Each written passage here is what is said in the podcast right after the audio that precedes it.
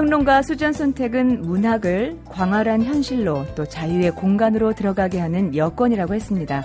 그리고 그 여건을 가진다는 것은 우리가 아닌 다른 사람들과 또 우리의 문제가 아닌 다른 문제들에 대해 감흥할 수 있는 능력을 갖게 되는 거라고 했습니다. 문학 속에는 한 국가의 역사와 그 나라의 정서, 그리고 한 시대를 대변하는 세태와 정신이 모두 담겨 있죠. 특히 우리 한국 사회에서 문학은 폭압적인 시절을 견디게 했던 위안이었고요. 인간을 진정으로 화해시키고 소통하게 했던 가장 강직하면서도 부드러운 언어였습니다. 5월에 광주를 그렸던 소설도 우리에게 그런 역할을 했었죠. 민주화 항쟁이 폭동으로 보도됐던 시절에도 소설가 임철우 씨는 소설 봄날과 동행에서 5.18 민주화 운동을 용기 있게 증언했는데요.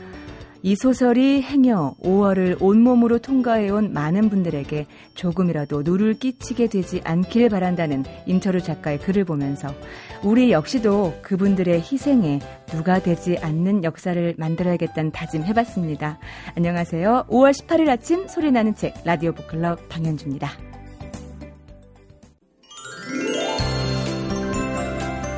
문화연구가 주창윤 교수는 우리 사회를 허기 사회라고 진단했습니다. 밥을 다 먹고도 빈 밥그릇을 보면서 또다시 허기를 느끼는 것과 같은 현상이 우리 사회를 지배하고 있다는 건데요. 오늘 우리의 정신적인 허기를 채워주실 분 오셨습니다. 책마을 소식 출판평론가 권태현 씨 어서 오세요. 네, 안녕하세요. 배고파요. 네, 오늘은 어떤 책으로 어, 위로를 해주실 건가요? 예, 슬라브어 전문가이면서 네. 언론인인 콜린 테일러 센이라는 사람이 쓴 책인데요. 네, 어떤 책이에요? 책 제목이 커리의 지구사. 커리? 카레요? 네, 카레입니다. 아, 재밌겠다. 예. 예. 커리는 우리가 이제 그 일본 때문에 카레라고 부르게 됐거든요. 아, 일본식 그렇군요. 예. 예. 피자나 치즈, 또 초콜릿, 뭐 밀크, 뭐 이런 음식들은 그 발상지는 각기 다르지만 2차 세계 대전 이후에 미국으로 흘러 들어가서 네. 미국에서 이제 글로벌 푸드로 변신해서 세계 곳곳으로 음. 퍼져나갔거든요. 네네. 그런데 인도에서 출발한 이 커리는 예. 식민지 제국이었던 이 영국에서 세계화의 길을 걷기 시작한 걸로 나옵니다. 어, 그래요? 예. 그러니까 영국이 한동안 그 인도를 지배했었잖아요. 그렇죠. 그런데 이 인도 이 지역이 어, 많은 문화가 흘러들고 음. 많은 사람들이 모이고 그렇기 때문에 많은 음식이 또 이제 모여서 같이 합쳐진 퓨전 음식이 많이 만들어지던 그런 곳이었거든요. 그렇죠. 영국의 대표적인 음식을 꼽으라면 별로 없지만 다양한 나라의 다양한 음식이 있긴 하더라고요. 예. 예. 그래서 이 인도에서는 지금 커리라는 말 자체가 없다고 합니다. 에? 영국에서 만들어진 거거든요. 아 그래요? 네. 어, 몰랐는데요. 그래서 예. 이제 인도 자체에서는 영국인들이 어느 순간부터 커리를 별로 좀 안 먹어요. 음. 안 먹으면서 좀 뭔가 좀 자기네들을 차별화하고 이렇게 커리 먹는 인도인들을 좀 무시하는 듯한 그런 경향이 좀 있었거든요. 네. 음, 그랬는데 이것이 영국으로 흘러 들어가서는 네. 오히려 영국 사람들이 그걸 즐기면서 네. 훨씬 더 많이 빠져들고 음. 그 새로운 이제 문화가 형성되는 겁니다. 커리를 중심으로 한 음식 문화가. 그러니까 영국 사람들 입장에서는 처음 커리를 접했을 때 뭔가 아주 생경한 문화 같은 음식 문화라고 느꼈었나 그렇죠. 보죠. 예. 네. 그리고 그것이 영국으로 건너와서 이제 정착을 하는 겁니다. 네네. 어, 자기네 음식 문화하고 같이 합쳐져서 음. 그래서 새로운 것이 막 만들어지면서 네. 그걸 갖고 자부심을 느끼고 아, 이렇게 그래요? 되는 음. 이 커리라는 음식이 참 독특하더라고요. 네네. 어, 프랑스 같은 나라만 한 1975년 무렵에 아, 인도 식당이 문을 열었고 네.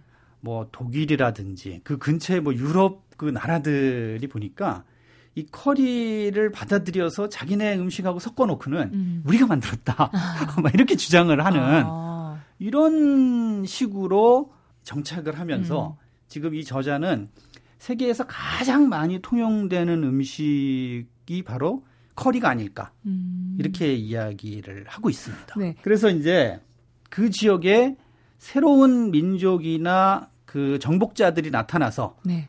들이닥칠 때마다 이 커리의 맛을 보고 거기에 자꾸 섞입니다. 음. 이 그래서 서구 쪽하고는 전혀 상관없는 네. 일본에까지 흘러가는데요. 음. 일본 같은 경우에는 이게 메이지 유신 때, 네. 메이지 유신 때 서구 문물을 받아들이면서 이제 이걸 처음 음. 커리를 접하게 됩니다.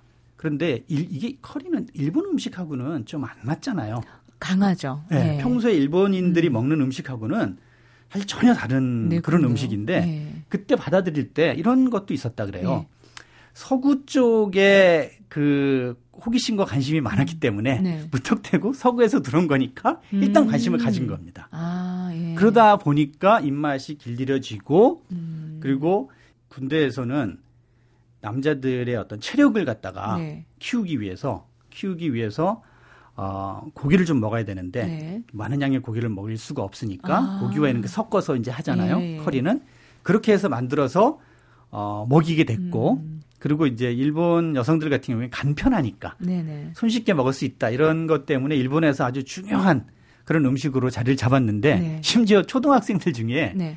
가장 그 이 급식 메뉴에서 먹고 싶은 음식 1위가 이제 커리로 음. 꼽히기도 하고요. 일본에서. 네. 네. 근데 우리나라에는 이제 일제 강점기에 들어옵니다. 음, 음 네. 일제 강점기에 들어오는데 어 이건 이제 고급 음식으로 취급이 돼서 네. 좀 부유층만 먹거든요. 아, 그래요? 그리고 법원 그 식당에서 네. 커리 식사를 하는데 네. 그런 게 나오더라고요. 이 우리나라 교수가 특집 형태로 해서 이제 이 책 뒤에다가 이제 네. 우리나라 커리에 대해서 이제 썼거든요. 네. 그 내용을 보니까 어, 일본에서 들어온 그 커리를 도산 안창호 선생이 네. 윤봉길 의사의 그 사건 이후에 예. 어, 조사를 받는 과정에서 예.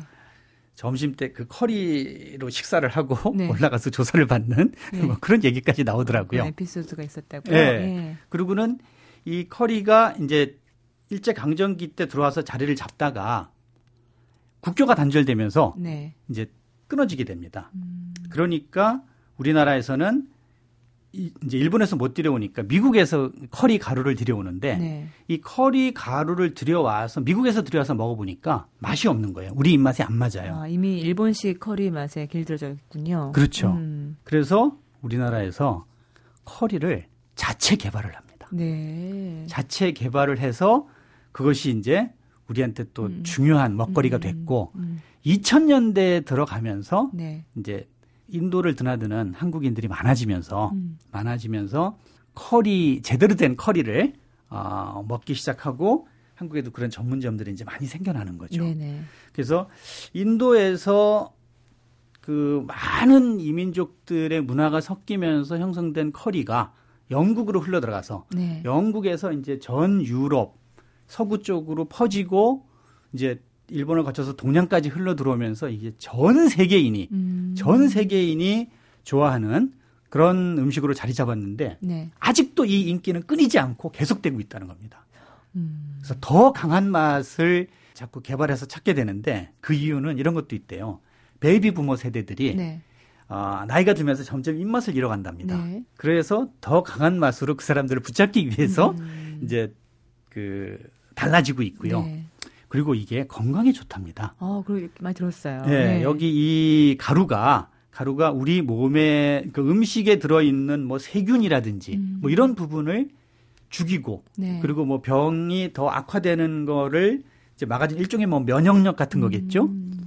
이게 이제 뭐 마늘 같은 거하고 섞이면은 더 네. 효과가 좋다고 하는데 음. 그래서 어, 우리가 간편하게 먹는 이 커리가 아, 어떤 역사를 거쳐서 어느 지역에서는 어떤 식으로 대접을 받고 에, 흘러와서 지금 이 음식이 앞으로 또 어떤 식으로 우리를 어, 우리 문화 안에 있을까 네. 이런 부분을 이제 한눈에 일목요연하게 쫙 보여주면서 뒤에 커리를 만드는 요리법도 나옵니다. 아 그래요? 네. 그래서 옛날 커리 또 최근 커리 여기에 맞는 어, 그 매뉴얼도 있으니까 네. 그걸 보시면서 뭐 좀 만들어서 음. 드셔도 좋을 것 같고요. 주말이니까 아, 오늘 점심에 커리를 한번 만들어 보시면서 이 커리라는 아, 이 하나의 음식 속에 숨겨진 global history잖아요. 예. 예. 전 지구를 돌아서 온 그래서 내 식탁 위에 올라온 커리를 한번 만나보시면 좋을 것 같습니다. 커리 좀 사주세요. 예, 알겠습니다. 네, 고맙습니다. 예, 감사합니다. MBC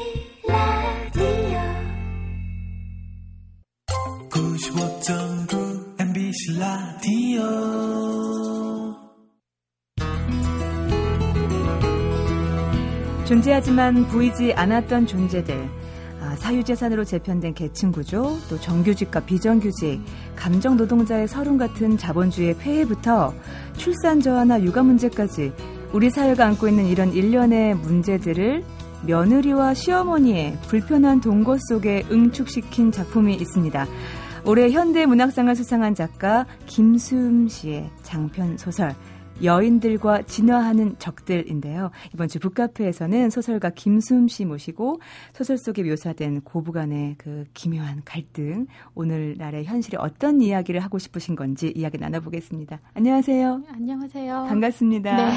네. 음. 어, 김숨 씨라고 제가 말씀을 드렸는데 정말 숨이 넘어가게 이 책을 읽었습니다. 네. 이틀 밤 사이에. 아, 네. 네. 제가 소설을 네. 처음 만났을 때요. 네. 어, 표지와 제목을 이렇게 음. 보잖아요. 근데 네.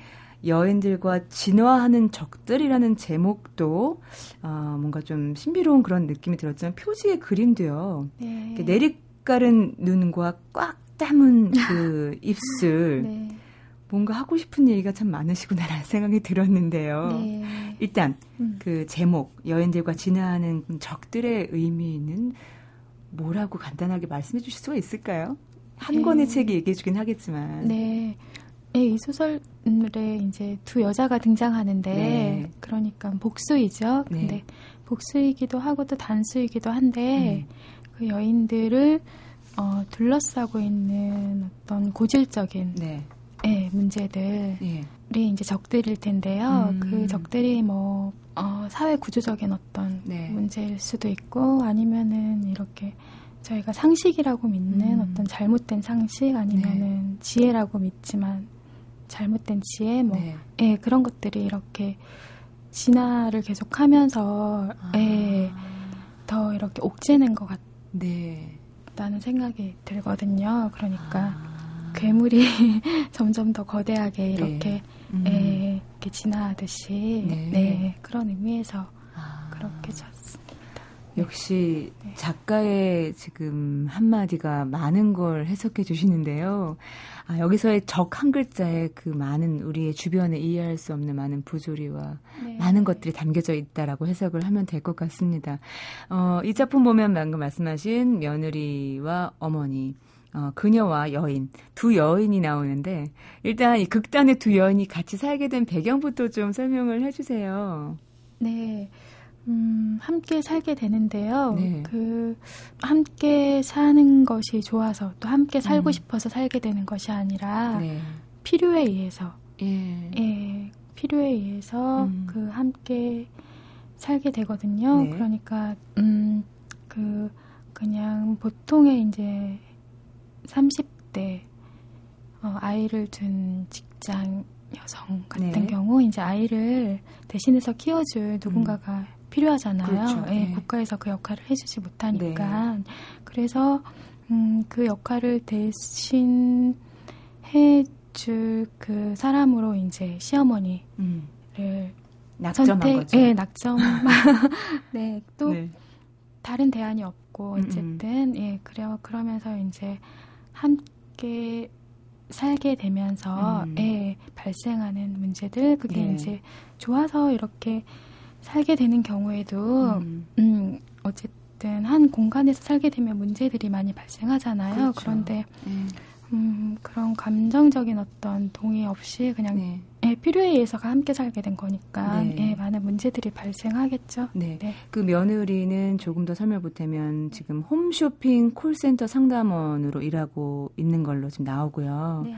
그러니까 빠듯한 생활, 남편도 벌이가 그렇게 넉넉하지 않은 네. 그러니까 도움이나 입주보모를 든 만큼의 월급은 되지 않고 100일이 갖지는 아이를 아, 지금 키워야 되는 그런 상황인데 네. 어, 어머니에 대한 어떤 정이나 이런 일말의 이런 애정이 없는 그런 관계 동거가 시작이 되는 거죠. 네. 근데 소설을 보면 시어머니와 며느리 이름이 나오는데 정순자, 음. 김미선 이렇게 언뜻 나오고 네. 어, 시어머니는 여자, 네. 며느리는 그녀라는 네. 너무나 냉랭한 3인칭 대명사로 나오더라고요. 아, 네. 작가로서 어떤 의도가 있으실 것 같아요. 네. 네. 음, 우선 두 여자가 어, 시소의 그 양 끝에 이렇게 음. 앉아 있듯이 멀리 떨어져 있고 네. 이렇게 분리되어 있는 것 같지만 어. 사실은 저는 동일인이라고 생각을 하거든요. 네. 그러니까 여자들이 네.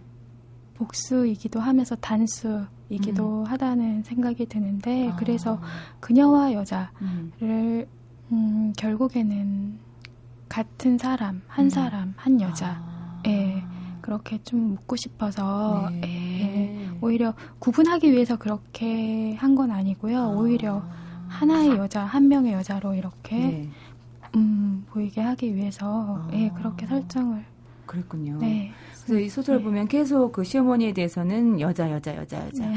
그 여자가 이렇게 했고, 음. 이 여자가 이렇게 나오는데, 사실 저도 네. 이 책을 다 음. 읽고 나서 느낌은 여기서의 뭐 여자나 아니면 며느리를 통칭하는 그녀나 사실 그 여자들만의 얘기가 아니라 바로 여자인 나, 우리 여자의 얘기구나라는 느낌을 받았었거든요. 네. 저는 아이가 없긴 하지만 네. 어쨌든 어, 제가 이렇게 흔히 듣는 이야기들인 것 같아요. 네. 그러니까 정도의 차이는 있는 것 음, 음, 음. 같은데 어쨌든 네. 그 사람의 이제 심성이라던가 결이라던가 네. 이런 게 다르긴 하니까 기질도 네. 다르고 하니까 네. 어떤 그 정도의 차이는 있긴 하지만 네. 음, 제 또래 30대, 40대 음. 이제 또래 들은 그 며느리와 같은 어떤 네. 그런 고민 속에 놓여 있는 것 같고요. 네. 네. 그리고 또 아들, 자식이 음. 보험이 되던 세대였잖아요. 젊은 네. 시절에는 그 시어머니 같은 네, 경우. 네. 그런데 이제 지금은 그런 자식이 이제 그 노년을 어, 보살펴주는 음. 예, 그런 시대가 아니잖아요. 예. 그러면서 저희의 또 음. 어머니들이 네. 시어머니와 같은 그런 상황에 다들 음. 노출 놓여 있는 그렇죠. 것 같다는 생각이 예, 아. 들어요. 그래서 그냥 저희들 얘기가 예. 아닐까 예. 예, 싶긴 한데 소설을 읽 다 보니까 정말 아 아니 이분이 어떻게 내 얘기를 알지? 막 이런 느낌이 들고 네. 어떻게 우리 얘기를 이렇게 잘하지?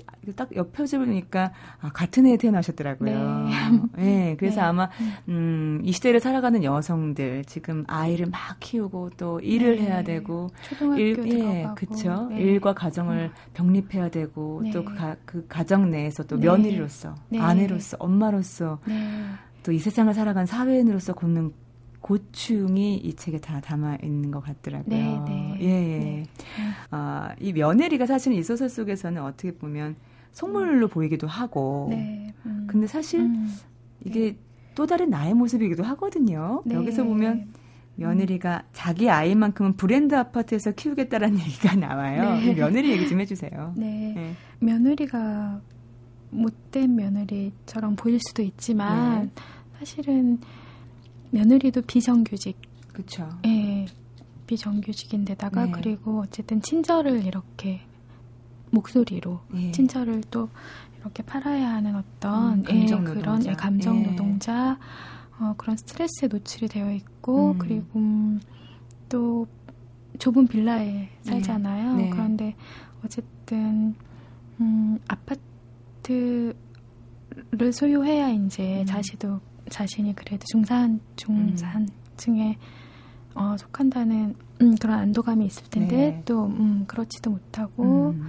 어, 그리고 음, 그러면서 그 며느리 네. 같은 경우는 어쨌든 자신의 그 마음의 결을 네. 이렇게 잘 들여다보고 이렇게 음. 잘 다듬고 할 만한 어떤 여유가 없이 아. 예, 예, 이렇게 어, 살아 음. 왔고 또 살아가겠죠. 왜냐면은 음. 아이가 클수록 점점 더 음. 들어가는 돈은 더 많을 테고 음. 비교도 더 많이 될 테고 음. 그리고 비정규직이었는데 지금 또 실직을 네. 한 상태이거든요. 네. 소설 속에서. 네네. 예, 그렇기 때문에 어쨌든 자신 안에 그 모서리를 이렇게 네. 다듬을 만한 어떤 아. 예, 그런 여유가 없는 상태에 음. 놓여 있는 좀 안쓰러운 존재인 것 음. 같아요. 보면은 아. 네. 주변에 야가 보이는 예. 것처럼 보이는 음. 예, 이런 며느리 네. 또래의 어떤 여자들 네. 보면은 원래 그렇게 야가서 그런 것 같지 음. 않고 음. 예. 이게 너무 힘들고 각박하고 또 음. 그렇게 해야만 이제 남들 사는 만큼 살수 음. 있겠다라는 어떤 그런 아. 불안감 예. 예. 그런 것 때문에 그렇게 약 야가진 아. 것 같아요. 그리고 그렇게 또 야가야 된다고 주변에서들 네. 또 조언들을 아. 하는 것 같고요. 충고도 하는 아. 것 같고. 그러니까 이 며느리가 네. 살아온 세월을 되짚어 보면 네. 정말 음. 모욕받고 어떤 수치로 뒤범벅됐던 그런 일상 속에서 살아왔고 성장해 왔고 네. 항상 열등감이 있었죠 자기에 네, 대해서 비교당하고 예 계속 거기에 대한 네. 원망도 네. 많았고 또 네. 말씀하신 대로 그 네. 콜센터 직원이라는 것이 사실 그 기업이 요청하는 음. 감정만을 강요받는 거잖아요. 네, 첫째처럼 네. 또 음, 그렇죠. 똑같은 말을 반복해서 음. 해야 되고 예, 첫째, 둘째, 네. 셋째도 친절. 친절. 네.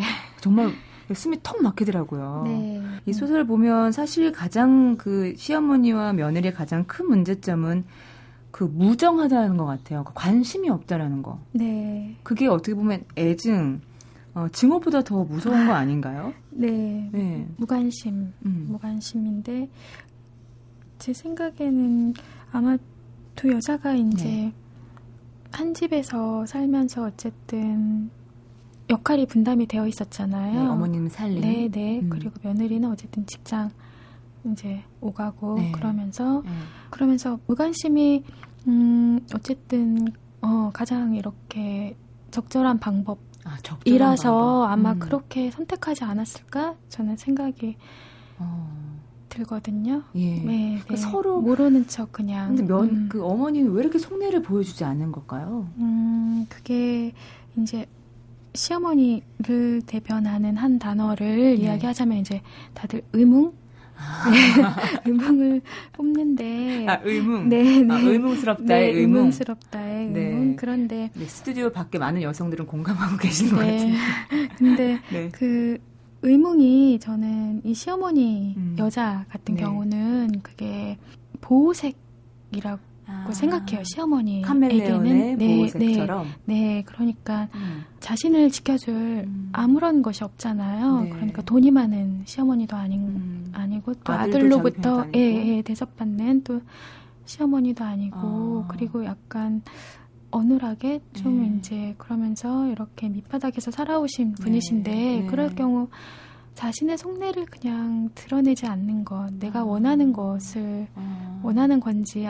그냥 아예 모르는 것, 또 음. 말하지 않는 것, 음. 음.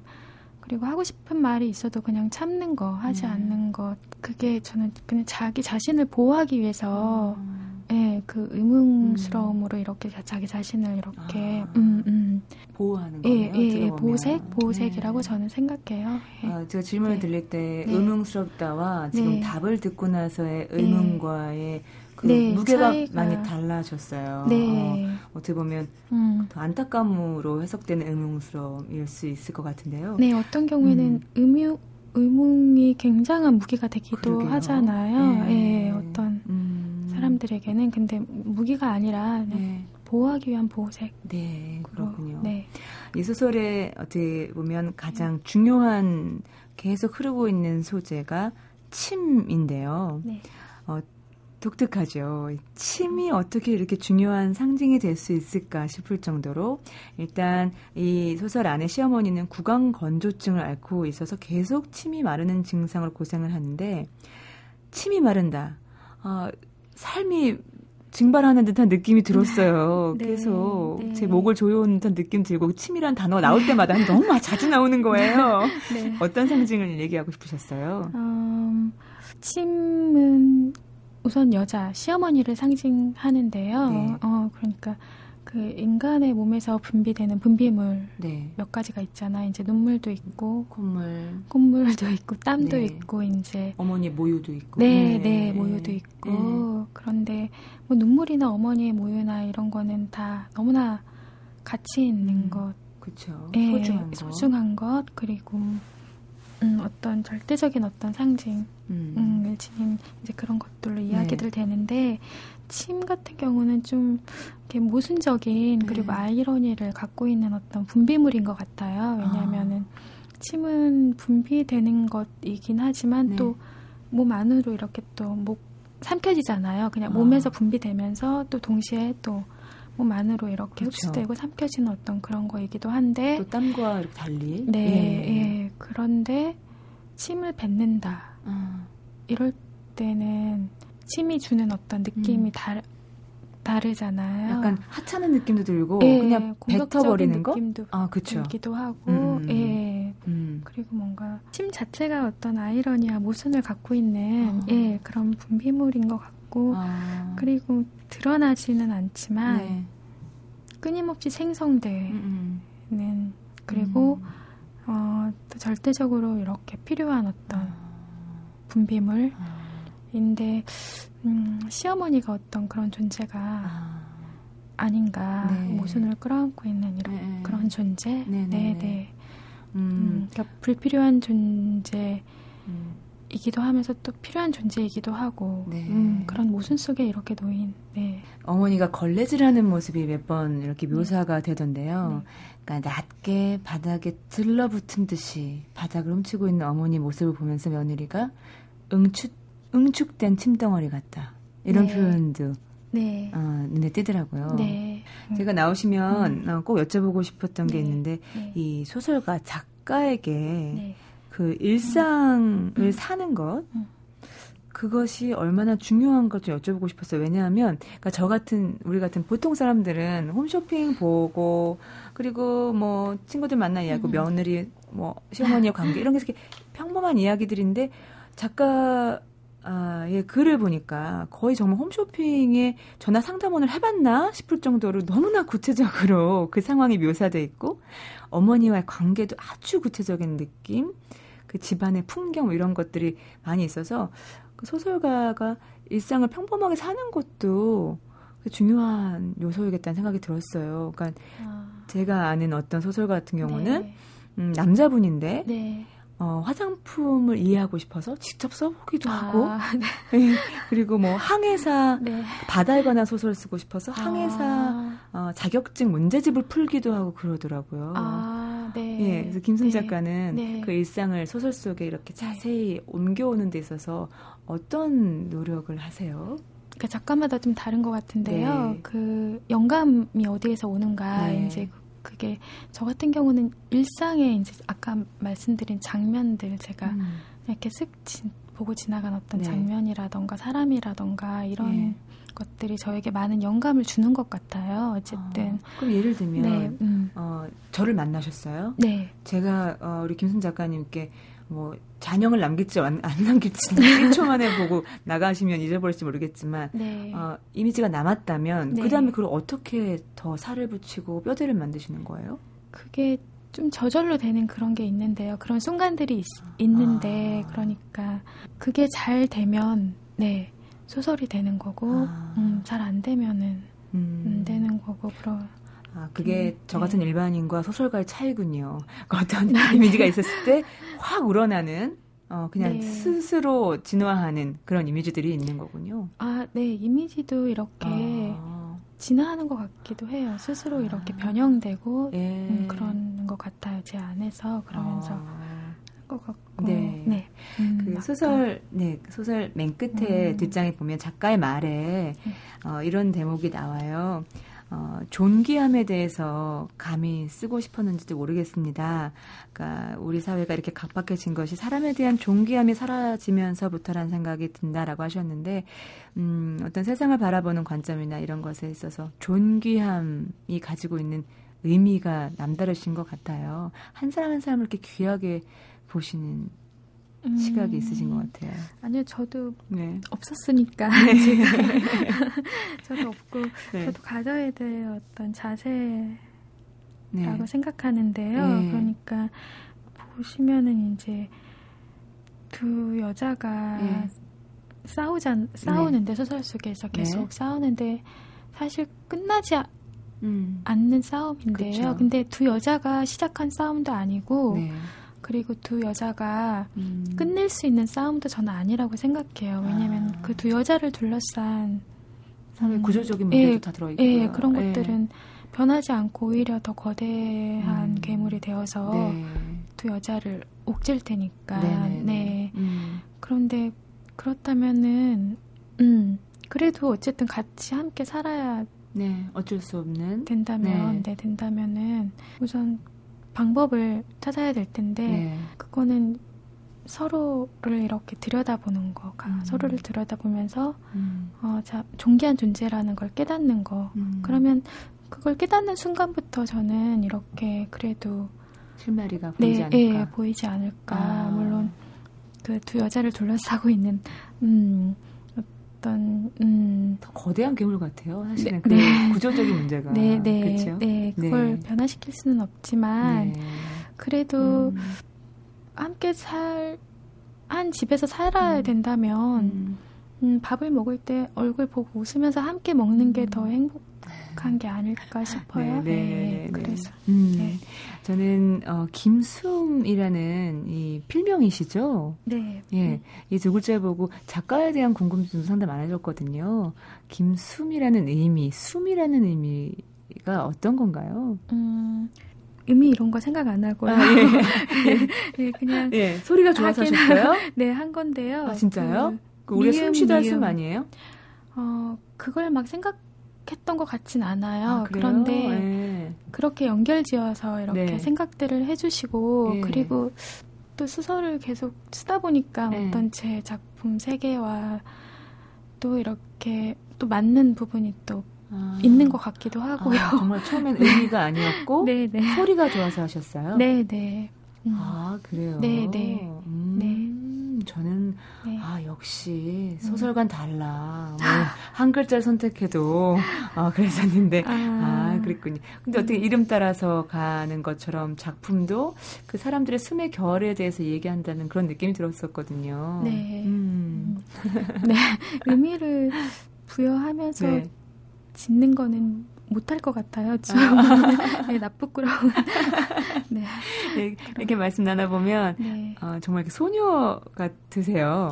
네, 이렇게 쑥스러워하시고 부끄러워하시고 그런데 사실 어, 김순 작가는 어, 등단 이제 10년이 넘어가면서 계속 더욱 주목을 받고 계신 그런 작가로 어, 얘기를 들었습니다. 문학상 후보에도 많이 거론되고 있고 또 올해는 현대문학상도 수상을 하셨잖아요. 어, 소설가로서 사실 소설가가 직업이신 거잖아요. 어찌 네. 보면 그렇기 때문에 직업으로서의 어떤 고민 같은 것들이 있으실 것 같아요. 요즘 김순 작가의 머릿속에 네. 가장 많이 음. 들어있는 어, 생각들, 고민들, 관심사는 어떤 건가요? 음, 우선 가장 큰 관심사는 제가 네. 지금 새로 쓰고 있는 소설을 네. 어떻게 하면 더 잘 쓸 수 있을까에 아. 그거랑요. 네. 그리고 문체에 대해서 좀 고민을 하고 있, 는 중이고요. 네.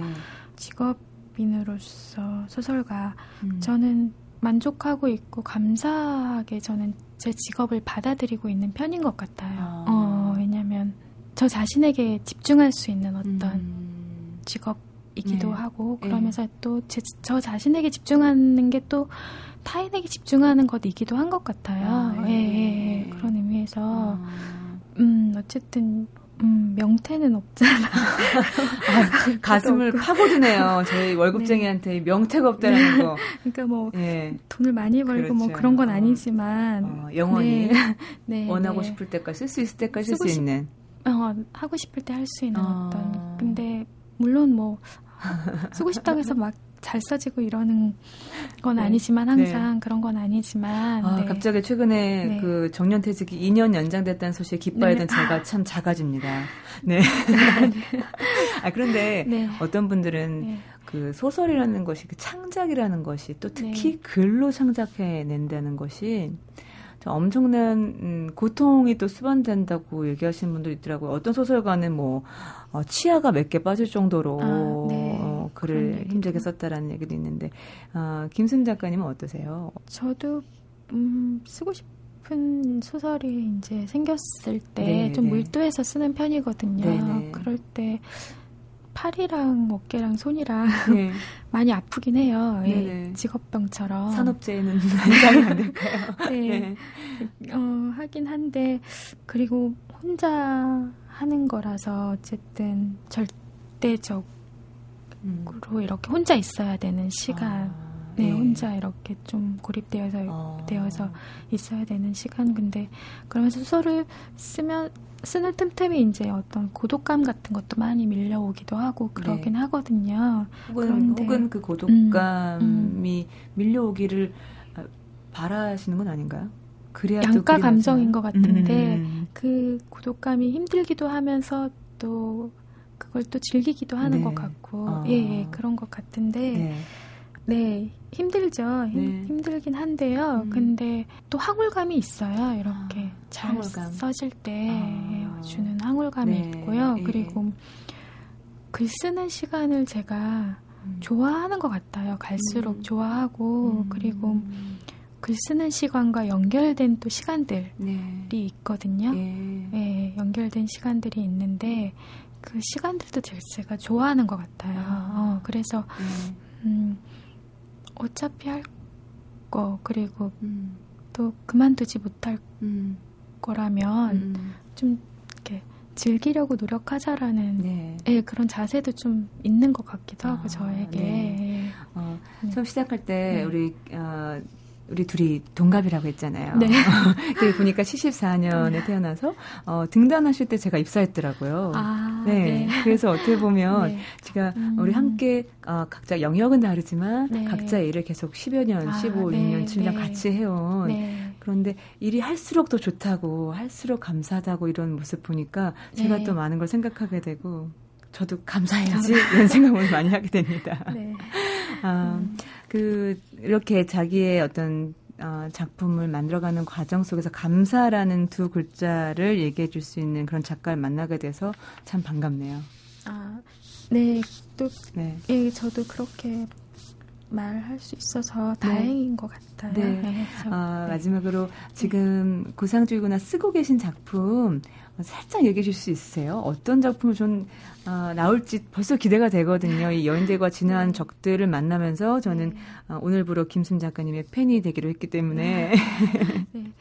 음, 여인들과 지나는 적들은 두 여자가 네. 주인공인데요. 네. 이번에는 남녀, 음. 남녀가 나오는 소설을 지금 쓰고 있는데 네. 개명, 십계명에 대한 어떤 이야기를 이렇게 어. 좀 녹여서 네. 써보고 싶다는 생각이 문득 들어서 네. 쓰고 있는데 아직은 재밌게 쓰고 있는 것 같아요. 아, 그 네. 황홀함을 맛보고 계시군요. 네, 문득 문득 네. 맛보면서 힘, 근데 힘들 때도 있고, 네, 네 그러고, 음, 네. 네. 어, 아무쪼록 아, 이런 시간 내에 저희도 네. 그 황홀함을 함께 좀 나눠 가졌으면 좋겠습니다. 기대하고 네. 있겠습니다. 네. 아, 오늘 북카페에서는 그 인간의 존귀함을 돌아보게 하는 소설 여인들과 진화하는 적들을 발표한 김숨 작가와 함께 했습니다. 오늘 자리 함께 해 주셔서 정말 고맙습니다. 예, 감사합니다. 감사합니다. 네. 오늘 김순 작가와도 감사의 이야기를 했는데요. 오프라 윈프리도 하루도 걸지 않고 감사 일기를 쓴다고 합니다. 이를테면 오늘도 거뜬하게 잠자리에서 일어날 수 있게 해주셔서 감사합니다. 또 오늘 하루 좋은 날씨 선물해 주셔서 감사합니다. 맛있는 점심 먹을 수 있게 해주셔서 감사합니다. 이런 식으로요. 그날 있었던 일과 중에서 감사할 일들 다섯 가지씩을 찾는다고 하는데요. 행복의 동의어는 행운이나 만족이 아니라 감사라는 말 잊지 마시고요. 오늘도 감사 가득한 하루 보내십시오. 지금까지 소리나는 책 라디오 북클럽이었고요. 저는 방현주였습니다.